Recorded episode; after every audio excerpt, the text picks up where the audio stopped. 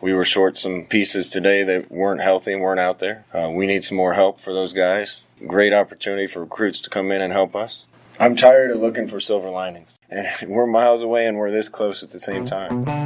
Welcome to the Go Big Redcast, the Husker Fan Sports Show with Dave, Honky, Mac, and Boomer. Welcome to the Go Big Redcast. I'm your host, David Gaspers, and I'm with Honky. Despite three consecutive losing seasons, the Redcast contract has been extended for another two years. Congrats, fellas. Excellent. Uh, we needed that, that's for certain. We need more time to really develop the program. That's right. I'm also with Mac. I would also like to remind the Redcasters that at the end of the season, we will be reevaluating our special teams coordinator, though, because that, that, that just can't go on, despite the, the losing season. Sorry, Boomer.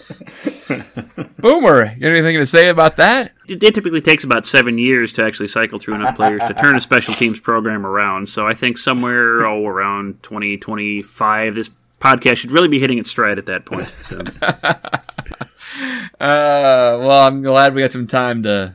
to you know, build this up right with a foundation for the podcast that will really get us over the hump. Uh, well, guys, uh, it's our fourth straight defeat. That's uh, it's frustrating. Honky and I were able to talk through that a little bit during our rapid reaction on Saturday, but maybe I'll ask Mac if you want to add maybe your just initial thoughts on uh, the Wisconsin loss. It was very painful. You know, the one thing I wanted was to be in the game for most of the game, certainly in the first quarter, and we were definitely in the game for the first quarter, for the first half. We were playing and competing. So uh those kind of things kind of would tide me over a little bit for a game like this. But uh I'm kind of with uh, Coach Frost on this one. Looking for silver linings on losses isn't really my thing anymore. At this point, four in a row, it's like, eh, there's this. That was kind of fun to watch. But we didn't totally get manhandled, and that was enjoyable to watch. And uh, the running game kind of came alive, and that was fun to watch. Adrian made some plays. That was fun to watch. Um, and then every deficiency that we still have is still pretty obvious when you watch us play football. So there you have it, Husker fans. That's our that's our season in two thousand nineteen. All right, well, that's the end of the show. Thanks, Mac. uh, Boomer, you were in the stadium, right? Uh, what was your sense? I was. It was pretty similar to, to what Mac said.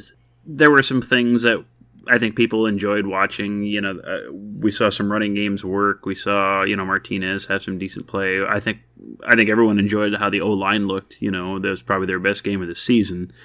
I think everyone enjoyed watching that. But again, just like Mac said, it was just the same things that keep rearing their head, the inability of the team to play a, a full game for all four quarters, for all three phases to work again. In certain games, you, you point the finger at one fa- uh, phase of our team, and in other ones, it's another one. We've, we've won games nine to six and thirteen to ten here. So um, we just got to put it all together as a team. Just right now, it seems like when we play well in one phase, the other two aren't as good, and, and vice versa. So we got to put a complete one together as a team. You know, when you finally get momentum on offense, you have a horrible special teams blunder, which, you know, puts Wisconsin right back in the game and kind of takes the crowd out of it early, and what we've been all season, really. So, you know, nothing really new, but at least the weather was nice, and I think everyone had a good time. Honky, before we head into the uh, offensive breakdown, uh, there was a big recruiting weekend, right? We had a lot of recruits in the stadium, and uh, they had to at least see some positives uh, come out of that from both the offense and defense side. Maybe not across the board, but definitely some things that uh, uh, you can be excited about. Yeah, I think that probably would help explain why you'd have a two-year extension announced when they announced it. It, it helped with a with a crowd full of recruits in state. Also, you know, we got the, the one recruit, Henry Lutowski from Iowa. Yeah. Big guy, six six, three ten. He's a two thousand twenty-one recruit, which would mark the third straight year that we would get a guy out of the state of Iowa. So that's, a, I think, a real good sign. We're getting Big Ten area linemen, guys that, I mean, this guy had uh, you know, offers from Georgia and huh? Nebraska, Iowa State. I don't think Iowa had offered him yet, but I'm sure they would have. Point is, we're on the right trajectory there. It's just that takes time. Yep. But you know what? One of the ways to get those guys ready is you start to play them a little early, and we saw some of that this weekend too. We saw Ty Robinson get his first snaps, got about fifteen of them. Coach Tuioti was saying that he thought they were going to try to double that this week against Maryland.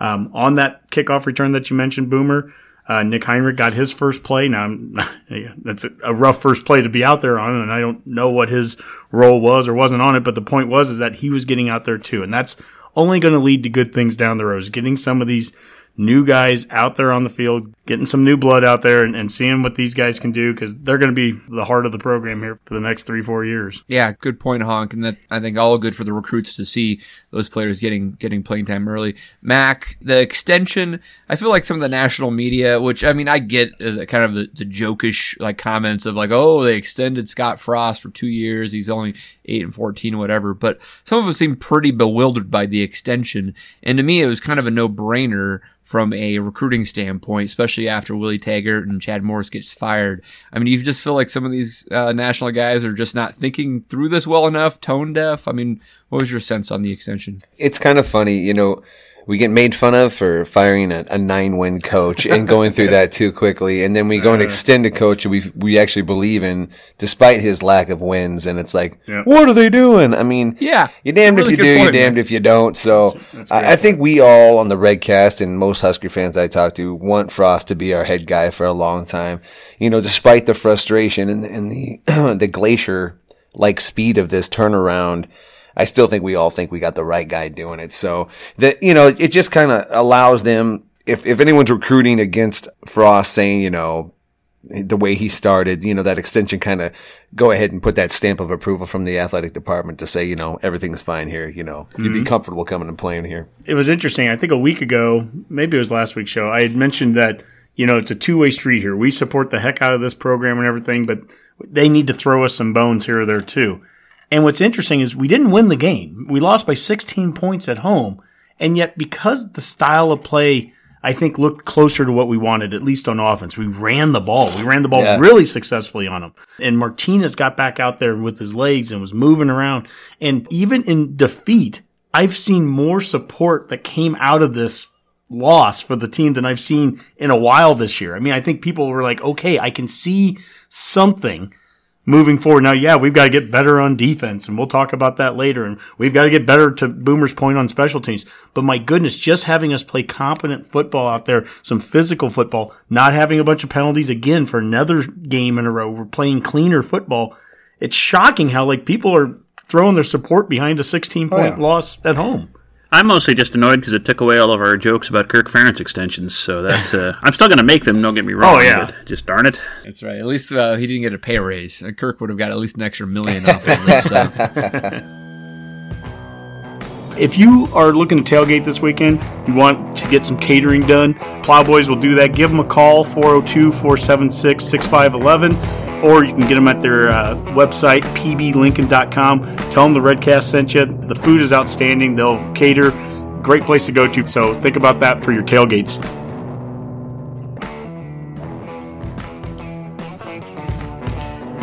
And now, scoring explosion. The offensive breakdown. Um, you're never going to play a perfect game at any position. Uh, it's just obvious at quarterback to everybody, since that's where the eyes are when there aren't good plays. And and he had a few, I think, that we can still get fixed, but uh, that's a lot closer to the play that we all expect from a player of Adrian's caliber. All right, guys, we're uh, talking scoring explosion here, and uh, I, it wasn't a scoring explosion. It was a yards explosion, maybe, right, though? Uh, Boomer, we talk about uh, things like yards per point and, and things like that, and I think I, I looked that up, and uh, it, we had an amazing twenty-three point seven yards per point uh, in this game, which, if you know Phil Steele, that is not a good number. A uh, lot of empty drives, and uh, it's really frustrating to to see that, because the offense did work relatively well for good portions of that game. You know, I, I don't know how we fix the red zone offense, but it seems like that's really hanging us up, right?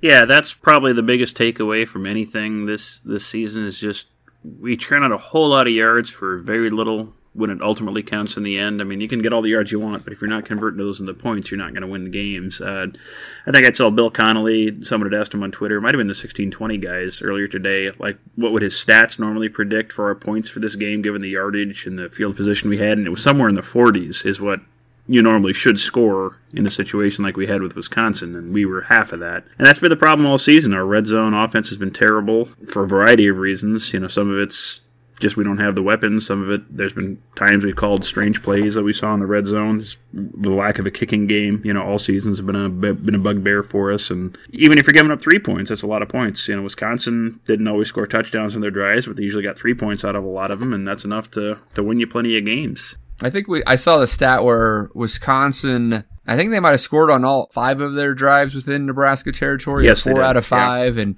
and we're like, you know, two out of four or whatever within the side of twenty, I think it was. And then I, I the sixteen twenty guys, I think it was uh, John Bishop, had this breakdown of the entire season, which was just astonishing. The inefficiency of the the offense inside the forty essentially is is stunning. And part of that, actually, his point was is was the field goals that we couldn't really count on, and we missed another one. It it changes how you call plays. It changes what you can do. And yeah, I, there was a stat, I think it was, might have been last week or maybe two weeks ago, I saw where Iowa's kicker has more field goals and extra points this season. They haven't been able to convert, you know, a lot of their drives into touchdowns, but they're getting field goals out of it, and they're seven and three.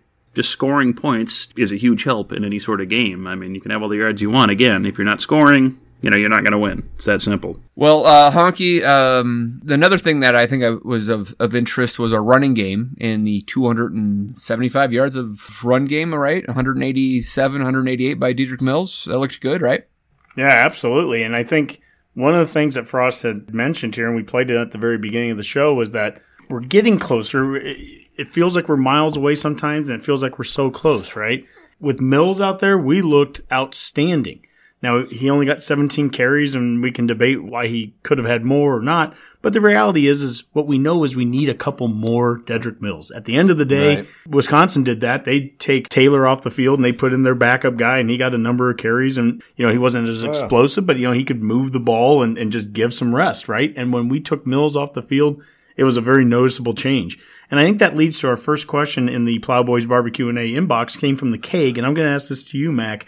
How do incoming freshman running backs Marvin Scott and Savion Morrison impact the backfield next year alongside Mills and Wandale and Rahmir and Tompkins?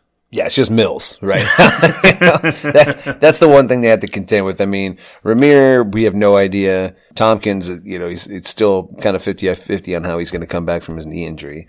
So, yeah, I mean, they'll have every opportunity to come in. Let's hope they're lights out because – I, is I believe it's uh, Scott's got the bigger body style, yeah. And so that's kind of more of what the Mills kind of role is, and Savion's more of that kind of explosive, a lot like a Wandale, mm-hmm. but actually a running back, which will allow us to move, you know, Wandale more to the slot and outside, which is where, you know, he would be better utilized in this offense mm-hmm. anyway. So, you know, they could have a humongous impact, and it could be pretty immediate. I'm not sure if those guys are early enrollees or not. Um, I need to look into that, but that would make a humongous difference. If they could be in for spring, that would be huge. Well, so Dave, when you're thinking, are we miles away? Or are we just inches away? We just mentioned some guys here. Uh, Marvin Scott, Ronald Tompkins, who's already on the team, but he's being rehabbed and redshirted right, right. now. And you have Mills coming back.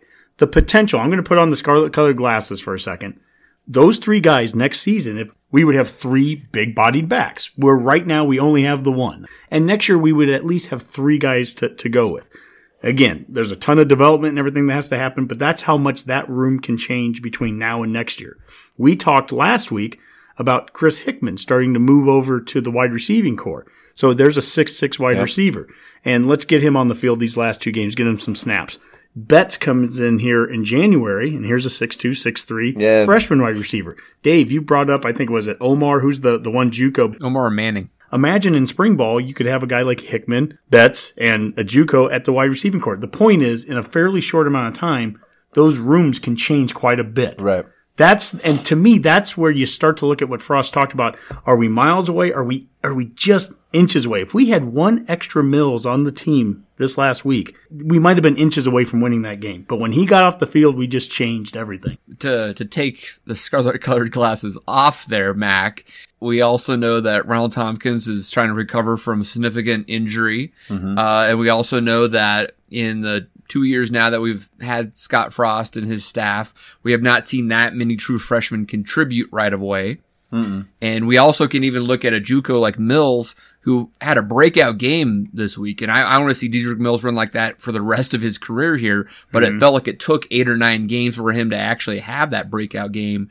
And so what tells us that it's going to be different in, you know, week one, two, three next year, that these guys are going to be able to contribute uh, quicker than what we've seen uh, Mills or some of these true freshmen this year. Why does he have to rain on my parade?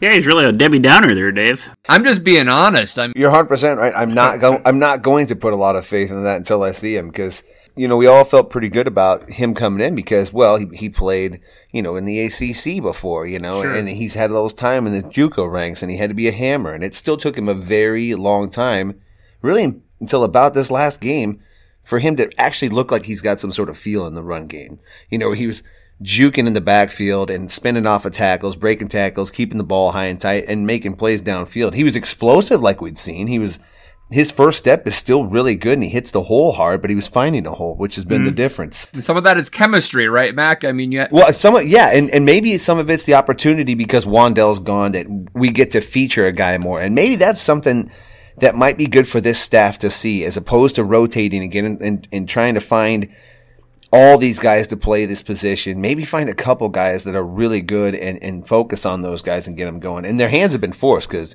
you know, Mo being gone, Wandale being hurt, yeah. Rahmir isn't ready enough, and Ronald Tompkins was never really in the picture. So we've been a little thin at running back oh, yeah. all year. Yeah, something Dave and I were talking about, you know, before you guys got on earlier. Do you think there's anything to the fact that, uh, you know, Wisconsin is one of the teams in the Big Ten that runs a three four, and that's what we run too, so it's in our offense is kind of familiar with seeing and practicing against. We're able to scheme against that better than we are a lot of the other Big Ten schools that run a four three type offense?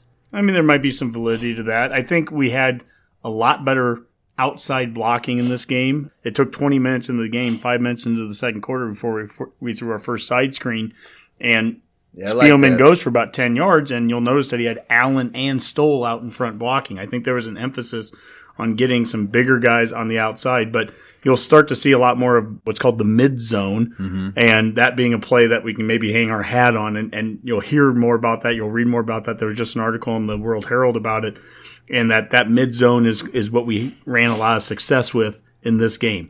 Now, to your point, Boomer, if we turn around and we play four three Iowa and the mid-zone, you know, goes for, for six yards, yeah, you know, that would bring into question whether or not we truly found that play or maybe we just found a play that worked against Wisconsin. I will note Maryland runs a three four, so it'll be a good test this week. Hopefully a lot of things will work well against Maryland. Now, the one thing, to go back to my earlier point, though, about having Tompkins and those guys, I completely agree one hundred percent with you guys about not trying to hype somebody up.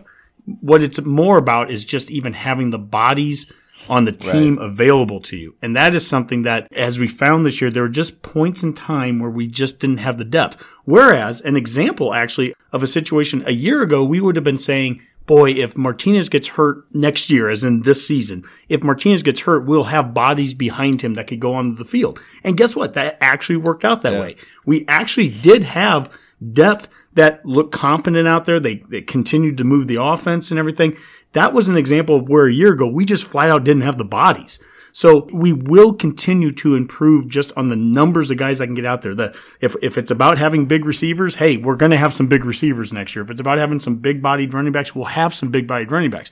Whether those guys are going to be any good, or if they're going to be healthy, or right. if they're going to play, right. or, you know, all those things that you guys brought up, which are totally valid, at least we'll have them. Mm-hmm. Right now, it was just frustrating to watch a game where you'd see so much success with Mills, and then the second that he came off for any whatever the reason, we couldn't replicate what he did out there. Yeah, absolutely. I think a lot of our success, too, with Wisconsin has more to do with how good Adrian was running early in the game, too. I agree. That immediately stressed those guys to the point where, like, well, that's going to be – that needs to be factored in. So once that was established, I think that opened up a lot and, of stuff. And, Mac, and you said, you go, how good he was running early in the game, and that's the point where it's like, was he running that good, or were we fo- were we essentially forcing him to run that good? We ran an option, and I mean, I, you know, I, I'm running we around did. the basement, just loving every second of it. I don't see another one called the whole game. It ju- that stuff drives me nuts. Force that dude to run. Use yeah, it was his like that legs. mid-zone. It was like that mid-zone run. It's like it was killing him, and then we stopped doing it forever. It's like, it, did, did Frost have his thumb over the that play on the call sheet? Because did we forget about it? Dave, we talked about it in the rapid reaction. There was a five-play yep. scenario in the middle of the second quarter where we had the interception. Mm. We ran the ball with uh, Mills for a first down. He ran for ten or fifteen yards, whatever it was. And then we followed that up with three incompletions mm. and punt. Basically, that's when we got a double-digit deficit, and it was never the same after that. Yeah, I, I looked at that, Honky, actually, and I, I totally get what you're saying.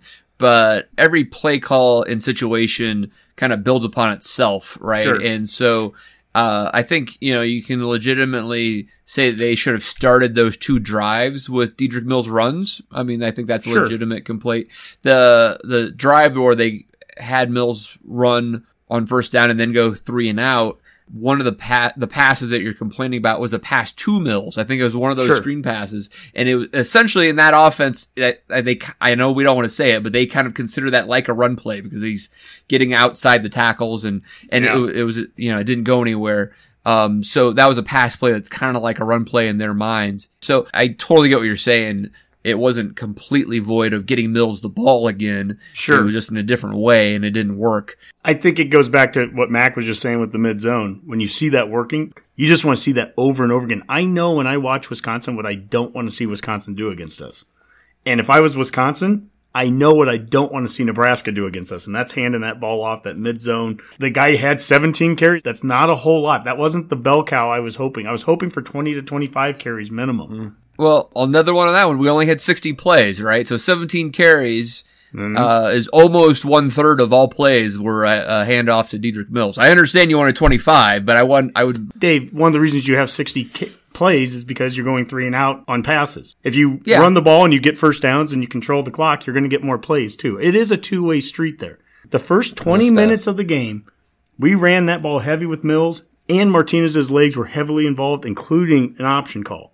And guess what? We scored two touchdowns. We finished drives doing that. No, I hear you. We look also at that. Threw to a tight end a couple times. Yeah, awesome. if, a st- if the staff can't look at that and go, this is the recipe that we need to follow at least the next two games. How much is that from a from a game planning standpoint? I mean, like, to, to your point of, of why didn't we run Mills more or et cetera, Wisconsin did some weird play calling too, right? They're down yes. inside our red zone and they throw the ball, right? It's it like an oddly called game. They could have just walked into the end zone, it felt like at that That's point. Exactly the point. As the defensive fans at mm-hmm. that point, you know, we're sitting there rooting against, you know, Wisconsin's offense and we're going, please don't run it against us. Yeah. Please, please don't. Please and don't. Then, and then they go please out there. Please don't motion a wide receiver and hand it off to because we haven't stopped that in seven years. Yeah. And then Wisconsin would turn around and, and throw the ball from the six-yard line. It's like, why are you doing that? I, I mean, like, if I was a Badger fan, I'd be like, what are you doing? My point there is it's not just Nebraska coaches that outthink themselves, though, right? Absolutely. Moving forward,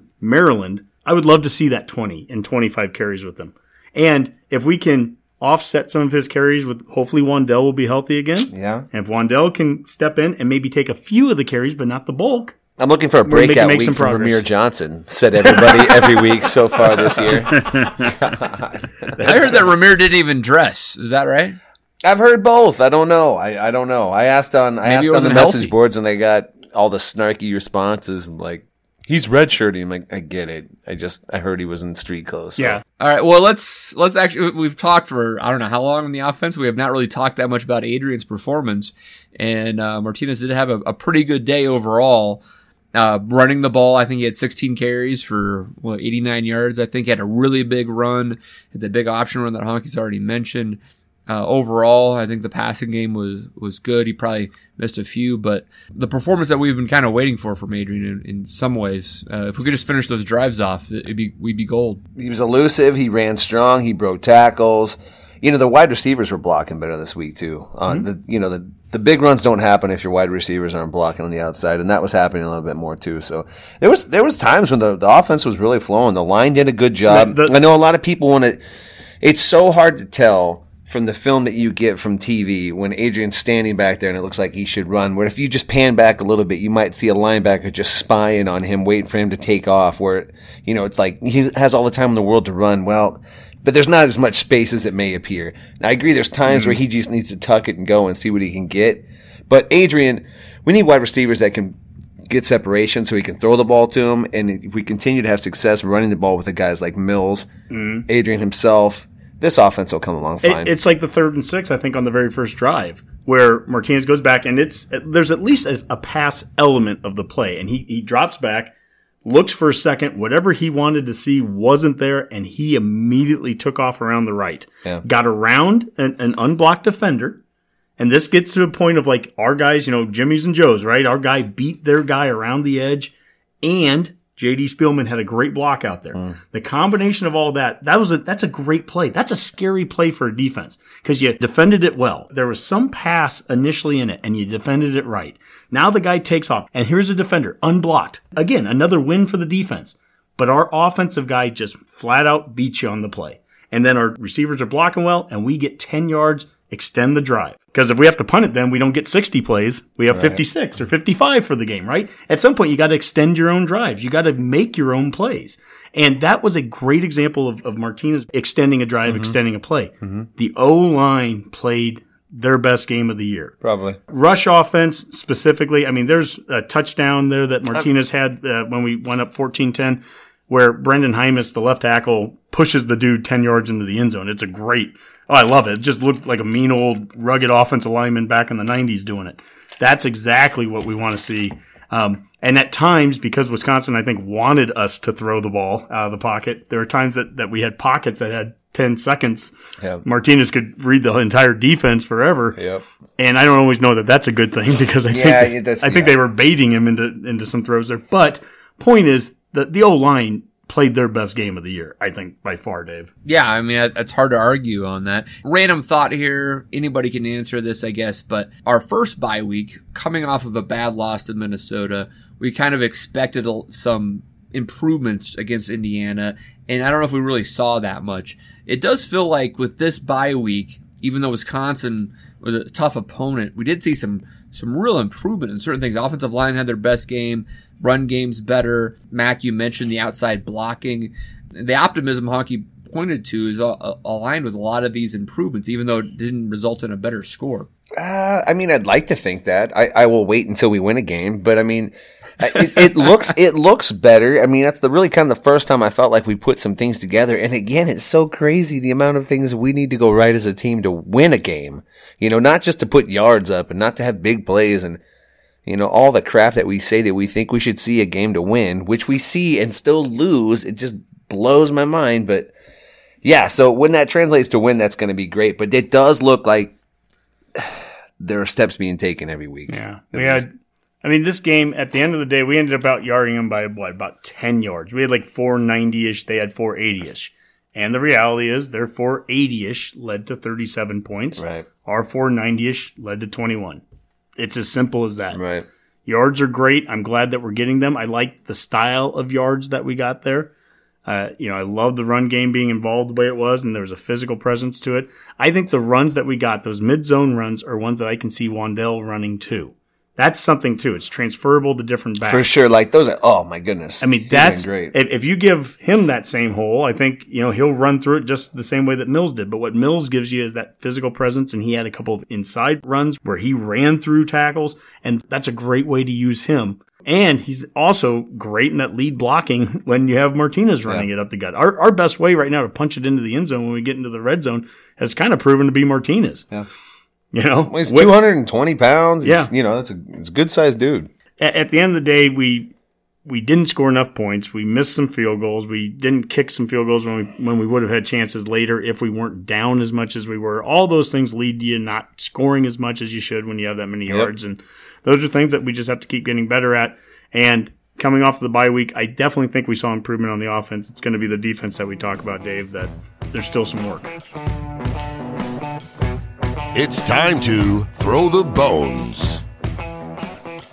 No, honestly, Sam, that goes all the way back to my time running this offense at, at Oregon. I forget the exact number, but in seven years we were something like sixty-one and two or something when we scored thirty-one as an offense. And don't quote me on that precisely, but it was a real high winning percentage when we thirty-one seemed to be the magic number. All right, fellas, uh, we are throwing the bones here. We didn't see a lot of that out there versus Wisconsin. We need to get a few few stops, but uh, to Scott Frost's quote there, uh, we need to be holding our our opponents to less than thirty points, apparently, which I think, you know, I heard that, and I was like, yeah, that makes sense. Uh, and it, it got a lot of flack, actually. It was kind of interesting. I don't think his, he was trying to state that our goal was, you know, to keep under thirty. He, he clarifies there that that's a kind of a point threshold, you know, that he experienced at Oregon, where if his offense could drop thirty-one points or more, they, they won a lot of games, which, which makes sense. Boomer, um, How do you feel about the stated or unstated goal of thirty points, more or less? I think some of that's probably just the frustration of this season kind of showing forth there. Uh, you know, Frost is an offensive-minded coach, and I think he's hoping for a little more out of his defense. And, you know, he, he's right. You know, ideally, you want to hold a, you know, opponents under thirty points a game. And kind of the oddity is we actually, average-wise, our defense is holding teams to under thirty points a game. Granted, it's twenty-nine point nine points a game on average, so, you know, it's not far under thirty points a game. The other discussion we've seen was he talks about how at Oregon when you score thirty-one points a game you tend to win a lot. And yeah, that's true, and I think that's part of the equation too. It's not just the defense, it's our offense has been letting us down. We've covered that already, our inability to score. And you know, average on offense, we're averaging uh, twenty-five point eight points a game. So, you know, both sides, there's room for a lot of improvement there. You know, if the defense can cut a few points off that, if you can start scoring thirty points a game, that's a good recipe for success for anybody. Yeah, Honky, I mean, that that is really interesting. The offense is only dropping twenty-five points a game, and maybe we shouldn't be uh, complaining much about this defense as we are. But when you watch the game, Wisconsin did a lot of things. They really, whatever they wanted to do, they kind of did. Uh, maybe this actually should be directed to Mac, because Mac, I remember one of your texts where you're pretty much saying Wisconsin owns us. And uh, it, it felt like when they wanted to run the ball, they sure had a lot of success running the ball. Yeah, I would swear that Jonathan Taylor has some sort of force field protection or something like that, some sort of... It's just ridiculous. I've never seen guys bounce off another guy. He gets small when he needs to, and it's like he's Teflon, man. They just sort of fall off him, and he just keeps going. You watch him, it's like he's not dazzling. He's not blowing you away, and yet I just see Huskers just pling, pling, pling, pling, pling, all yeah. the way to the end zone, you know? Well, that whole game had a lot of weird tackling on both sides. There were a lot of missed tackles. I guess we have to call it tackling, but that's not really... Yeah, I, I saw this. The stat where we missed like nineteen tackles and they missed eighteen, I think. Yeah. I said last week I thought that the D-line, I wanted to see how they would hold up against the O-line. And overall, I'm pretty Not pleased bad. with it. I thought the D-line, and I didn't know that Darian Daniels wasn't going to be playing. Certainly didn't know that Carlos Davis wasn't going to be playing. Um, you know, Ty Robinson got his first snaps, as I mentioned earlier. Casey Rogers got out there, so we got some young guys. But our, I think our D-line held up really fine. And and what it is is, there's a transition I think that we need to start having when we're talking about the defense right now. That is, it goes moves away from talking about the front seven and starts to move to the back eight. To go back to the quote, though, about the thirty-one points, I mean, this is where you can look at a lot of stats and take whatever you want out of them. I, I remember back in the nineties, there was a stat where if we ran for three hundred or more yards in a game, we won. We went like seventy-five and one. And, of course, that would mean, by all means, run for three hundred yards, but what also gets lost in there is you played good defense during those games. You did other things well, too, that can, you know, attributed to those wins. But certainly running for three hundred yards was important. I think the biggest issue that I've heard some fans take is that it makes it sound like we're aspiring on defense to hold teams under thirty, which isn't very aspirational. It's not a real inspiring message to talk about on defense. And I don't think that's what Frost is trying to get at. I think he's just trying to get at the bare bones, hey, mm-hmm. you score thirty-one points, you're going to win games. We, that's what we did there. Boomer, and maybe I'll direct this to you, if we use that as a measuring stick, is that something that transitions over from the Pac twelve to the Big Ten? Is, is hey, we put up thirty-one points over there when we were with Oregon, and we, we'd go sixty-one and two. Would putting up thirty-one points alone, would that go sixty-one and two right now in the Big Ten, do we think? Uh, no, probably not. I mean, if you want to look at Oregon this year, I mean, they're allowing fourteen point eight points a game, and they're turning out, you know, a decent number of points. So you've got to have a defense to kind of match the offense. I mean, yeah, thirty-one is probably a good number. If you're scoring thirty points a game on offense, you're probably going to win a lot of games, but your defense has to contribute as well. You've got to be able to keep teams from equaling that. Otherwise, you end up in those weird kind of shootouts where everything's just a coin toss. And if you're in those kind of games, it's kind of the thing we've talked about all year. It's just how one or two things go against you and you lose the game.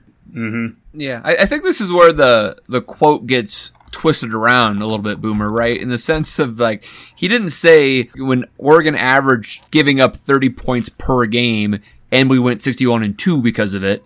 Yep. His point was is that when they scored thirty-one points or more, yep. regardless of what their defense gave up, they went sixty-one and two, and I think that's where that's not being really captured. Absolutely, Dave. And that's the point that I hope that we can try to make here is that, and it's a more inspiring point, by the way, is that offensively, we should be scoring thirty-one or more points. Also, is, I don't think it was a hard thing to discover based on his comments. Like, all you had to do was really listen to that. I don't know how this got so taken out of context. Well, and that's the thing. It, however it was stated, in, I think in the initial press conference, it basically came off as, you know, if we can just hold a team under thirty points. And that is, yeah. again, I'm, I'm going to reuse this word, but it's the most uninspiring black shirt comment you can make. Like, nobody wants that to be the future of our defense. To basically, oh, good, we only hold them to twenty-eight. No, we want to be – why can't we be a top ten, top fifteen defense in the country? That's what Nebraska should be, and we should we should hold those guys to that standard the same way that Frost is going to hold that offense to being a top ten, top fifteen offense. Top Be a top ten, top fifteen special teams, Boomer. Well, God, it's special teams. I'll settle for being top fifty at this point, so yeah. Jeez, well, yes. Boomer, that's a good point uh, that Honky just made in the sense of that the defense actually – kind of did keep us below thirty in the sense that if we didn't give that kickoff return, it was at thirty right there. And then there was another turnover where they had a short field, which put the defense in a tough spot. So you could argue that the, you know, eliminate those, those two plays right there, and we probably only give up twenty-three to Wisconsin, maybe twenty-seven, something like that, you know? Yeah, that, that can't be true. But, I mean, would you have had a lot of confidence in the defense stopping Wisconsin on the second drive? Or th- well, they did. They did get three and outs occasionally, um, yeah. but you know, in that instance, uh, Honky's made the point many times is this team cannot stop momentum or take advantage of momentum, and there was an example there where we gave them momentum to Wisconsin, and two or three plays later, it was in the end zone. Hey, Mac, I think I read somewhere, and maybe I didn't notice while I was watching the game so much, but this idea of, of Cam Taylor-Britt being more out on the corner and, and Boodle playing more Uh, inside. Did you see that, or is that just something that's going to be happening going forward? I think some of that has to do with Cam Taylor-Britt's, you know, just still a little banged up, and a way to preserve his shoulders is to kind of keep him on the outside. And, and Boodle, with the, all the experience he has in the secondary, is pretty good at that safety position. At least that's what the coaches are saying, that he's able to make that transition and take that additional physical, I don't want to say abuse, but physical toll, I guess, for playing that position. And Cam Taylor-Britt, you know, just still, still kind of recovering. He's got those shoulder issues. So that's probably more to do with it. Although I will say, I think that's more his natural position. So probably going forward next year, I, I would see him either in that nickel or a corner spot. So is it possible going forward that, I mean, next year, since Lamar would be gone, Boodle and Taylor-Britt are, are corners, and say Braxton Clark is a, a nickel, or since Braxton's so much bigger, would he actually be on the outside and one of those other guys are, are, are nickel?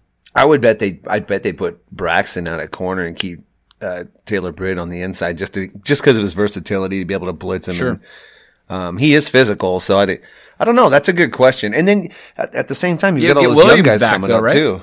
Yeah, oh, Deontay will be back. You've got Noah Pola Gates, Farmer, uh, Miles, Dis- Dismuke will still be here. So, you know, potentially there's there's it should be pretty cloud- crowded in that, that back seven. We'll see. Yeah, yeah. One thing I do want to talk about just before we close, though, is that play of Lamar Jackson. And specifically, the one play that comes to mind is that pulling, God, was it the, the right tackle or something? They had to basically, a, a, I think it was a screenplay, and the tackle's just coming clean. It looks like this is going to be a yeah. huge play. And all of a sudden, just like a lightning bolt out of nowhere, it gets blown up. And I'm like, what happened? They show the replay, and Lamar Jackson takes on the offensive lineman, basically blows him up, pushes him into the, the screen guy, and makes the tackle. It was an unbelievably physical play. And from a guy that, yeah. Mac, you yeah. you were talking about three years ago as being the least physical Deion Sanders kind of corner. Yes, to see without the, the coverage skills at yeah, the time. Yeah, without the skills. To see his development, that is a true testament to that guy. I mean, that's, you know, I mean, absolute kudos to him, Dave. Yeah, you know, I mean, I, I looked up another mock draft today. I can't remember where it came from. It was different than the one we referenced a few shows ago. And uh he's actually, he was picked seventeenth in that mock draft, uh which is extraordinary. The first one was like twenty-first, so he, he's gone up somehow. And uh he was the second cornerback picked uh, after um the Ohio State guy who had the I N T versus Adrian. And the reality is, is you just don't see six foot three, two hundred fifteen cornerbacks, right, Mac? And I looked at the, the list of, you know, draft eligible cornerbacks, and uh, he just stands out on that list as being a bigger, more physical cornerback. And he's using that now to his advantage. Yeah, he's he's finally starting to play like the athlete he is. You know, you're, you're seeing that athleticism translate to actually making football plays as opposed to just a fast guy sort of running around with his head cut off. I'm seeing him in position more. He's fighting more on the ball. Uh, like we'd already talked about, he's he's so much more willing on run defense to come up and, and really set the edge and get that play turned in. You know, Fisher's done a lot of good things, and I if you, you can point to Lamar Jackson, and, and that's a that guy's a beacon for what you could become in the secondary. And it, considering the kind of uh, players we're recruiting in types of in, in terms of body type, those long, lengthy guys, that's the way we're going to be going. So Lamar's probably just like the tip of the iceberg of what that's going to look like going forward. Yep. And now, Nebraska ball. It helps when the ball's going in the hoop. It's funny, you know, in this game, how confidence works. And, you know, it's the single most important thing. If you have it, you have a chance. If you don't, uh, you're going to struggle out there. All right, let's talk some Nebraska basketball. And uh, we did uh, see the first victory of the Fred Hoiberg era uh, in a victory over South Dakota State. Um, it was actually probably our, our toughest opponent yet, and we actually got the W, and uh, pretty handily at that, Boomer. I mean, they were uh, in control of that game from, from the get-go. The offense looked much better, the transition offense in particular. And bottom line, we just made some shots finally, which uh, makes the offense look so much so much better. Do you have a commentary on that uh, performance there? You might be selling the Doan Tigers short this year, Dave, for our toughest opponent. But uh, either way, it, it was a game that was actually fun to watch. I think this is the kind of basketball we expect a Hoiberg team to have. And, you know, regardless of what happens this season, if we're seeing games like that where we're going down, we're putting up points, win or lose, I think it's going to be a fun season. So that's the kind of game I th- I, I've been wanting to see out of a, a Hoiberg yeah, coach team it, so far this year. So it looked the way that it was supposed to look. Honky, we have uh, some questions uh, for Nebraska basketball. Yeah, uh, the first one came through our Plowboys barbecue and a mailbag uh, via Twitter, and this is from Believe in Fred. He's asked us some basketball questions here in the past, and he's looking ahead towards Big Ten play and how we're going to do in there. And he said, "What are your early predictions for number of wins in the conference? And has that opinion shifted one way or the other since the season started? And also, has Hoiberg earned his two-year extension yet?" um, I'll start with you, Dave, the our expert. What is your early predictions towards conference play, and has anything changed based off of the first three games? Well, he's clearly earned the two-year extension. No, no doubt about that. Yeah, you know what? I have no idea, uh, Believe in Fred, because I think the first three games gave you an example of how this team's going to be hot and cold. And if you look at the first two games, you're going to think we're going to go oh and eighteen or was it twenty games in conference now? It's it's a lot. Uh, they they didn't look good at all. Now, if you just looked at this last game, I, I think they got a shot to be, you know, competitive versus the the Northwesterns and Rutgers of the of the Big Ten. So really hard to read. Um, and in a month, I'll, I'll, I'll give you a better answer. But I'll probably just stick with my original that, you know, they probably could win six or seven games. Okay, well then let's move to a question from David McGee via Twitter on our Plowboys Barbecue and a mailbag. And he asked about what's the most impressive player that we've had so far through three games. That's a good question. And I would say it's Kevin Cross. This is a, a true freshman out of Little Rock. Uh, kind of was, I mean, everybody was late in this class, but he was really late uh, addition mm-hmm. to the Hoiberg's first class, um, kind of unheralded. Uh, but six foot eight guy who's gotten himself in even better shape. And I think he's a classic kind of like uh, five in the Hoiberg offense in the sense that he's positionless. He's bringing the ball up at times. He, he can shoot the three. Uh, has a really nice stroke. Um, and I, I think he can get better down in the post. Uh, yeah, I would. That, the biggest surprise by far is, is Kevin Cross. He looks legit. How about you, Boomer? I really have enjoyed the play of uh, Cam Mack so far this season. I mean, he's our leading scorer and leading assist guy, and I, I think he's even leading steals for the team. So he's been doing a lot. And just he brings a lot of enthusiasm to the, the entire program. I mean, every time he scores, it's like, hey, it's my first time on the court, and I made a bucket for the first time. And that's just, it's fun to have some, like, excitement and passion in this team. It's just something Nebraska ball hasn't had in a while, and it's fun to watch. So he's extraordinarily fast with the ball in his hand too. He is, he is, and that's something fun to see. We we've been lacking for quite a while in, in Nebraska ball. So well, I so well. I guess that the next question that came from Dave was dealing with other than rebounding. Uh, what are your biggest concerns so far? Sure, yeah, the rebounding is obvious, but uh, we, we lost the first two games because of our shooting and. I'll be specific. I mean, the, the three-point shooting and free throw shooting was horrendous. And um, we're just going to lose a bunch of games if we hit ten or fifteen percent from the three-point line and, and hit less than fifty percent from the free throw line. You just don't win games that way. So uh, that's our biggest concern. Those guys have to kind of get more comfortable on the on the court. We're clearly not that poor of shooters, and um, don't do that again. The last question that came from David McGee was, after Friday, they go on the road for four weeks. What are you looking for in that time? And I guess I'm going to force feed one answer. And Husker Hoop Central on Twitter, they've been hashtagging free Shamil a whole lot. And um, we've been doing all of this. We talked about the lack of rebounding and everything, but we've been doing all this so far without Shamil Stevenson. And Dave, what is he, a six six, two hundred forty pound power forward? I mean, he would be yep, a guy, right. as, as we get into Big Ten play, we're definitely going to need that size of body guy. So I guess what what would you look for in those next four weeks? Yeah, I, I think I just want to see them build upon this performance versus South Dakota State, and I want to see those transition buckets keep on happening, mm-hmm. and, and and you know improvement on the on the shooting. I think if we see that, um, they can be competitive over the next few weeks. And really, what you're going to see there, if that happens, that means this team's starting to come together a little bit better. And they're going to win more games just because of the chemistry that's that's occurring.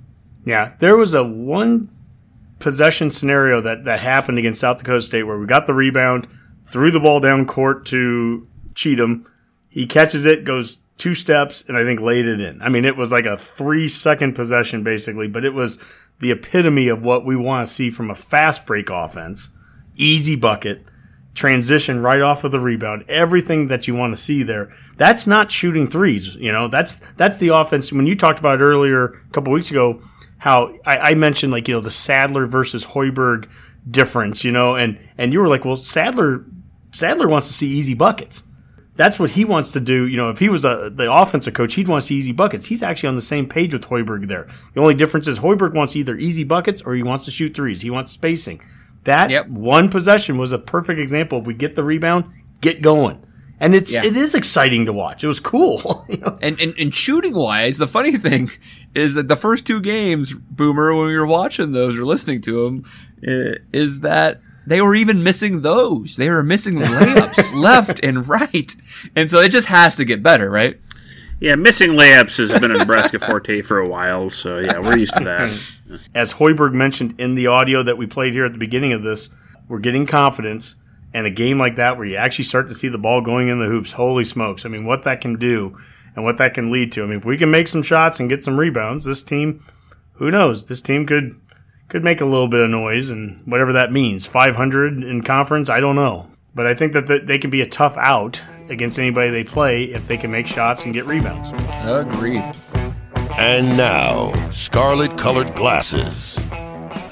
Yeah, I think they're a team that's in the a growth curve similar to us. You see them doing a lot of really good things. I think they're really athletic. Obviously, the results probably haven't been what they wanted, or similar to where we are right now. I think it's two teams that both need a win, and I think both teams are probably going to pour a lot into this one.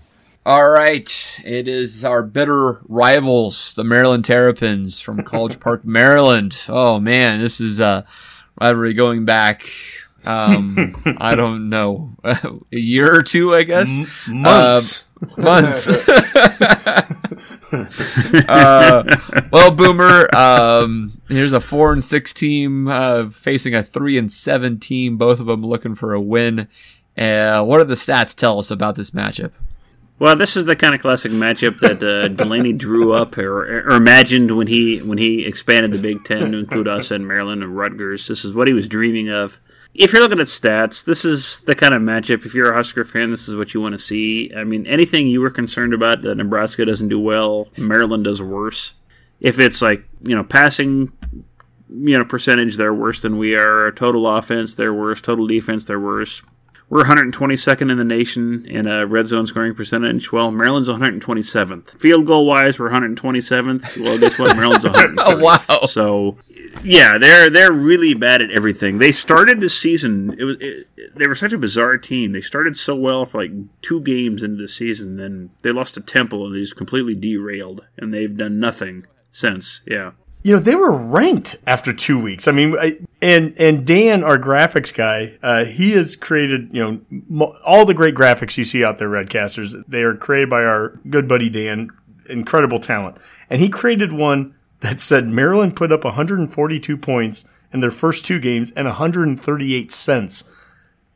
Oh, that yeah. is they a rem- come out gangbusters. I forgot. that about is that. a remarkable stat. They scored one hundred forty-two points in two games, which that's amazing on its own. And one of those was against Syracuse, right? I mean, it was a Power Five team they beat. Yeah, yeah, it was a Power Five and, school. And to turn around and put up one hundred thirty-eight points in eight games after that, that's remarkable too. I mean, in in the negative way. And so it is a team that, I mean, they're clearly reeling too. You know, I don't know, Dave, what did, what's your take when you when you hear everything Boomer just said there? All the stats are thrown out. We know what the records are. We know what these teams, you know, how the seasons have gone. I mean, what are you expecting to see this week, I guess? Us to just come out, you know, guns a-blazing? Yeah, it's a great question, you know. I mean, I, I guess the optimist is like, well, we should throttle these guys. They sound horrible. Um, but they're probably thinking that they were horrible too. And so if you go back to our preseason predictions, you know, I think I looked at Maryland as a team with a first year coach and a lot of, a lot of change going on there, but with some talented players. Uh, and they still probably have some of those talented players, um, you know, especially on the offensive side of the ball. So I think we need to hopefully have our defense play well enough. And then the offense, if they could just execute slightly better in the red zone, I think we're going to score enough points to, to beat these guys. I wouldn't be surprised if they threw a few points on the board, though. If you go all the way back to the Indiana game and the Purdue game and now the Wisconsin game, we've gotten out to early starts at least in three straight games. And so we have been getting some fast starts going. Now, they've led to three losses. We're not finishing, as as we all know. But, I mean, Mac, if we get a, a fast start here, if we're up ten nothing or – fourteen three, basically scores we've seen each of the last three games. I mean, you know, what do you want to see at that point? We're we're up fourteen to, to three on these guys. What's what's the next step that this team needs to take? Pedal the metal, foot on the throat. Um, yeah, we need to stomp them. What the heck? I mean, like, let's finish this out in a bang. I mean, we got a little bit of a taste of it against Wisconsin. We beat Maryland big. Everyone starts talking about winning against Iowa, mm-hmm. and I don't care what anyone says.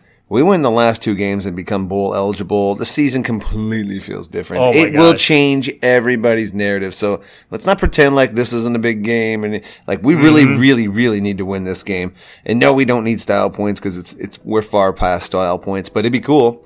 It'd be nice to see. And hey, this staff has seen this team, this Maryland team. This will be their third time as a staff going against these guys. They've got a better, uh, more experience against this team than anybody really. Mm-hmm. Yeah, that's a really good point, Mac. And I, I, I'm, that's my sense is that I feel like if they can get this victory here on Saturday, that we're going to have uh, some momentum going into that Iowa game with clearly a lot uh, riding on it. And if if that can happen, hey, why can't we go seven and six at that point, right? Yep. Amen.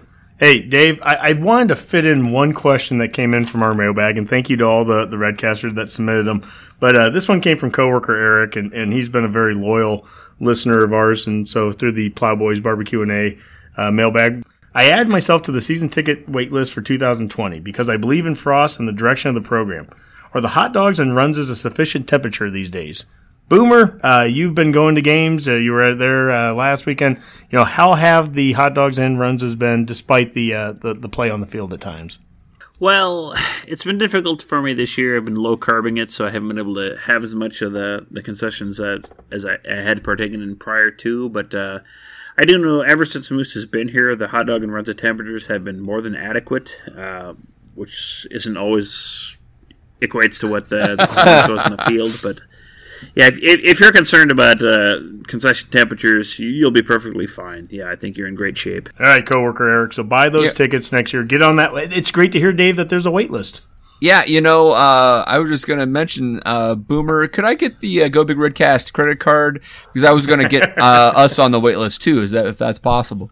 Oh, we can do that, yeah. yeah I'll send that Excellent. to you. All right, good stuff, guys. Well, uh, let's uh, let's go ahead and hit some uh, predictions and parting shots.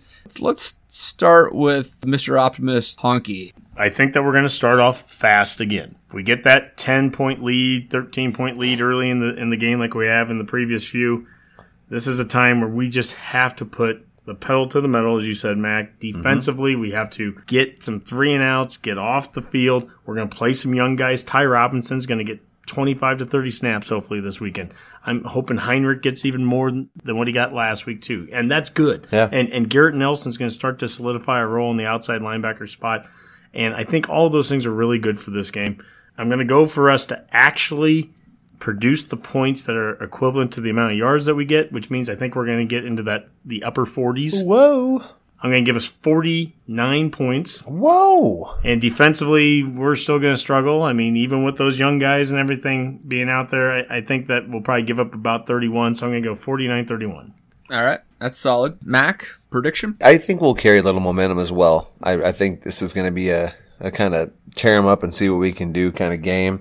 I wouldn't be surprised if we put some points on the board. I'm not worried about scoring any tut or any field goals, so I'll just say forty-two seventeen. Something in that range. All right, that's a good one. Boomer? Oh, this is a game, again, we're at the, the point of the year where stats tell you who you are. Maryland has won one game since se- September seventh, and that was against Rutgers, so that's like not playing anybody. So stats are what they are. This is easily winnable game. We don't do locks of the week really anymore, but if you're, for entertainment purposes only, bet Nebraska if you're getting minus four, minus five. Easy, easy win. Nebraska thirty-one, Maryland seventeen, let's say. Boomer, what is the spread on this game? Is it? Is I thought it was like six and a half. Wait, it opened at minus seven. The Mays moved the Turtles away. It was minus four when I checked before we started the podcast. I'm not sure why, but uh, interesting. Yeah, I typically smart money is is on the early. So I mean, they start at seven. I, I think that trends well for Nebraska. Yeah, yeah, I like that. I'll, I'll say uh, thirty-eight for the Big Red, twenty-seven for the Terps. All right, uh, we all predict a victory. Let's hope they, that that happens. Let's uh, get out of here with some parting shots. Honky, what do you got? You know, Boomer usually uh, has a, a quote for, like, hold my beer when, when someone's done something worse than what someone else has done. So we like to make fun of Nebraska's tourist slogan of uh, it's not for everyone. And, Dave, I'm going to ask this question to you since you are the outsider. You don't live in Nebraska. If if I had to give you Nebraska's "It's Not for Everyone" or South Dakota's uh, "We're on Meth," uh, which which which slogan? Now, granted, they're not exactly tourism slogans. There, I, I don't want to you know misquote South Dakota, but you know. Well, I appreciate South Dakota trying to address their their meth issue head on. Some other states don't do that, you know. Um, but uh, and it's got a lot of buzz, but I don't know if that was really the in- intent. But uh, I guess I'll take uh, "It's Just Okay" by Nebraska. I don't know. Uh, it isn't for everyone, that's for certain. Yeah, yeah. And, and you know, I think I, we could do like with our special teams too, like Nebraska football special teams. We're on it, you know. We know it's an issue. Thank oh. you. B and B Printing or Triple B Printing have come up with a few good shirts just based off of that same idea. Yeah. It's like Iowa's just Iowa. We're on meth. It doesn't even, ah, it's so funny. Uh, you gotta love the internet for stuff like that immediately after something like that. All right, Mac, uh, what's your party shot? Um, I had a proud, proud daddy moment uh, this morning. I was taking the kids to school, and I usually let uh, Lucy control the music. And we were listening to this Blake Shelton song, and at one of the points in the song, he says something about Boomer Sooner. And I just immediately boo, you know, just out loud. And Lucy's like, well, he's from Oklahoma, Dad. I'm like, well, I get it. I, actually, I don't mind Oklahoma. And she goes, yeah, it seemed like a classier kind of football program. I'm like, yeah, I go as far as like outside programs. I, I like Oklahoma. That's that's not a bad one. You know, they are, I think, classy. That's fair enough. And I just kind of look at him like, well, what's a trashy like fan base or program? She goes, she just looks at me immediately and goes, see you. I'm like, she goes, they're trash. And I'm like, they are trash. I love you. You're the coolest kid ever. You're a good dad. I gave her a raise in her allowance. And I mean, pulled her out uh, of school. We went and got Runzas. It was a great day.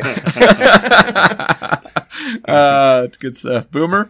Well, I'm going to take the honky approach. I've got a couple of parting shots tonight, and actually a trivia question to work into this. Uh, first oh, one, nice. It's just, uh, you know, this last weekend I watched a lot of games where a lot of players and even sideline people got hurt in the game. You know, there was Tua, uh, you know, Tagliavilla, and Evan Tattersall from Cal, and the Georgia photographer Chamberlain Smith getting carted out there. It's just one thing to keep in mind, everybody. It's there's a lot of young people that are putting themselves on the line, you know, just essentially for our entertainment every week, so you know, give them a lot of consideration for what they do. Don't don't trash them on social media. Just just respect them for what they are, and they're not getting paid anything to do this stuff, so give them that kind of consideration. Hey, Boomer. Yeah. I guess I didn't follow up on the, the Georgia photographer. The was she a college? Yeah, student? she was. Okay. A, she was like a Is she okay? intern. Yeah, she was. She was unconscious. She had a concussion, you know, and some bruising, but uh, she did eventually come to on that. And it, it was a bad looking hit. I oh mean, yeah, she no was motionless yeah. for. Oh yeah, she sideline. was out for a long time that sideline, but yeah, they did eventually. You know, she did. She did wake up. But uh, yeah, okay, there was. There was good. I, I watched all three of those happen live, and they were all bad. So it was a rough weekend for that. So keep that in mind, folks.